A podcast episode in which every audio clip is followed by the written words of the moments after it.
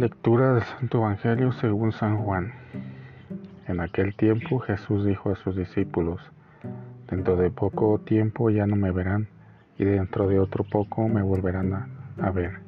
Algunos de sus discípulos se preguntaban unos a otros, ¿qué querrá decir con eso de que dentro de poco tiempo ya no me verán y dentro de otro poco me volverán a ver?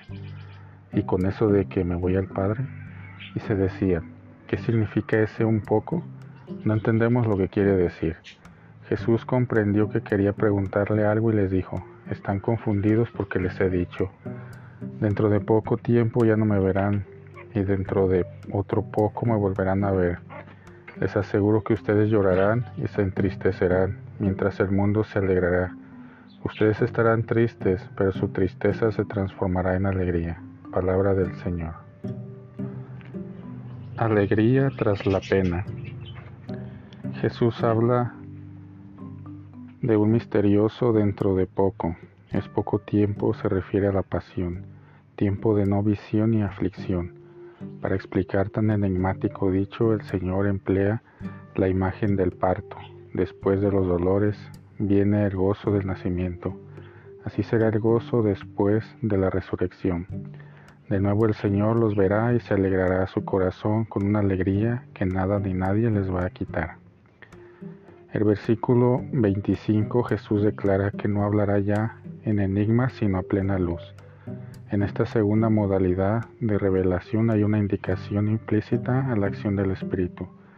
Las palabras de Jesús eran misteriosas y oscuras.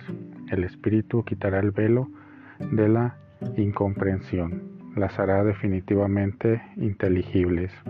De ahí la continuidad y complementariedad de la obra del Espíritu Santo respecto a la de Jesús, porque es Jesús mismo quien continúa hablando hoy a la iglesia, pero de una manera nueva e interior, a través de su propio Espíritu.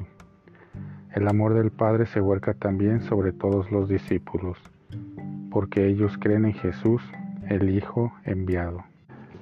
Jesús presenta su vida contemplada siempre desde el Padre.